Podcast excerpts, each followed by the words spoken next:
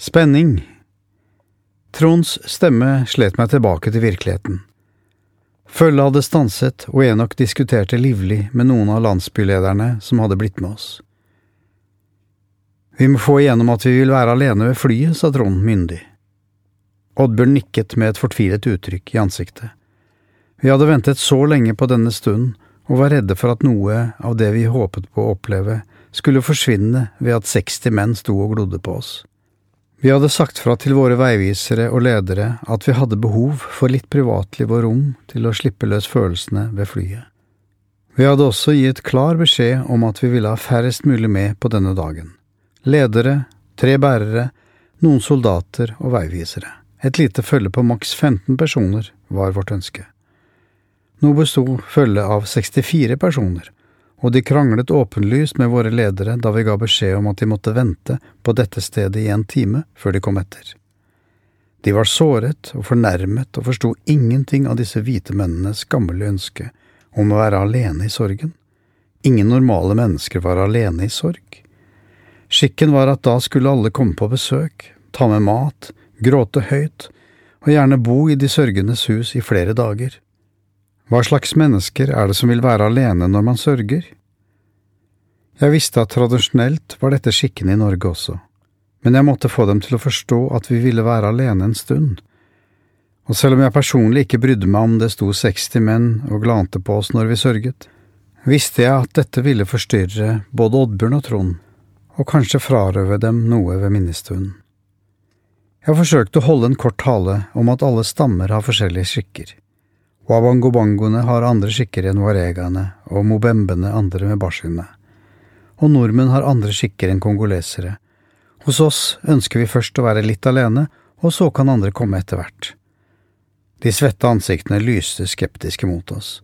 Vi kunne se at de hørte hva jeg sa, men de kunne ikke forstå det. Men de måtte til slutt bøye seg for vårt ønske. Det var kun to ledere, to soldater og Oddbjørn, Trond og jeg som tok fatt på den siste etappen. Det ligger ca 15 minutter herfra, sa Enok. Vi burde vært kloke av skade fra våre tidligere erfaringer med afrikansk tidsregning og skjønt at 15 minutter kunne være alt fra en halvtime til to timer. Men vi var ikke det. Det tok to og en halv time før vi nærmet oss målet ved toppen av fjellet Bohami. Tempoet som følget vårt holdt nå, var så høyt at jeg strevde med å late som om jeg ikke var sliten.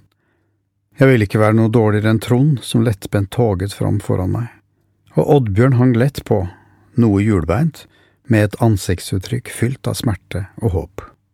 Men er men, tenkte jeg, og presset den slitne kroppen min hardere. Rart hva litt konkurranse kan tyne ut av slitne skrotter. Alle ville være der akkurat når vi fant det. Det var en usagt, men følt virkelighet. Vi klatret ivrig etter Enok med påslåtte kameraer og sansene i høyspenn. Siden det bare var 15 minutter igjen til flyet, lot vi all bagasje, mat og vann være igjen hos bærerne. De skulle snart komme etter, så det fikk holde med en halv liter klorvann, tenkte jeg. Vi strevde med å holde følge. Den gamle pastoren beveget seg med en irriterende letthet gjennom jungelen, mens jungelkniven vislet fra side til side der han kutnet vei gjennom underskogen. Han gikk, vi sprang, pesende, svette, spente og glade. Etter en time sa pastoren at vi skulle vente. Han fant ikke flyet. Tanken på at vi hadde kommet så langt, for så ikke å finne flyet, for gjennom hodet mitt. Det ville være ufattelig bittert. Så mange år med venting og leting, så nære målet og ikke finne det. Alle farene vi hadde utsatt oss for under ekspedisjonen, og så dette. Tankene svettet. Vi satte oss ned i en liten lysning i jungelen og ventet. En av soldatene passet på oss, mens den andre gikk med pastoren. Jeg satte fram meg videokameraet som jeg hadde lånt av Team Action, mot et tre. Det gled sakte mot venstre, og etter en stund hørte jeg det falt ned mot noen røtter som stakk opp. Jeg skyndte meg å ta opp kameraet og sjekket om det var skadet, men heldigvis var det ingen synlige skader. Jeg oppdaget ikke før etter minnehøytideligheten ved flyet at innstillingene på kameraet var endret, og noen av de viktigste bildene i mitt liv var nesten ødelagt av mørkefilter og feil innstilling. Fullstendig tåpelig å ikke sjekke kameraet. men jeg er glad at minnene inni meg var mer levende enn det som kunne festes til en teip. Etter et kvarter orket vi ikke å vente lenger, så vi begynte å gå i den samme retningen Enok hadde forsvunnet. Vi klatret opp og ned bratte fjellskrenter, hang fast i lianer og røtter. Vakkert og sikkert romantisk, men akkurat nå irriterende, tenkte jeg idet jeg slet løs videokameraet mitt fra en liane og forsøkte å holde meg på beina ned den bratte fjellsiden mens kameraene fanget opp våre stønn og irriterte utbrudd. Etter halvannen time var vi klissvåte av svette, og vannflaskene våre var tomme. Enok så vi ikke noen steder. Jungelen var øredøvende stille når vi stanset for å lytte etter hoggene fra kniven hans, eller andre lyder som kunne fortelle oss hvor han var. Selv fuglene synes å synge mindre. Musklene skrek etter hvile, og væskebalansen i kroppen signaliserte vannbehov. Åtte timers knallhard marsj i Kongos ville urskog tærte på kreftene, og svetten silte uopphørlig ned i øynene og svet på allerede såre hornhinner. Jeg sverger til vanlig ikke, men må innrømme at lysten til å skrike ut de verste glosene jeg kunne, var like stor som tørsten. Utallige ganger hang lianene seg fast i beltespenna, kniven, brillene, kameraet, skoene, jeg vet ikke hvor de ikke hang seg opp. Plutselig hørte vi et rop i det fjerne. Soldaten stoppet oss og ba oss være stille. Etter en stund ropte det igjen, og vi forsto at det var Enok.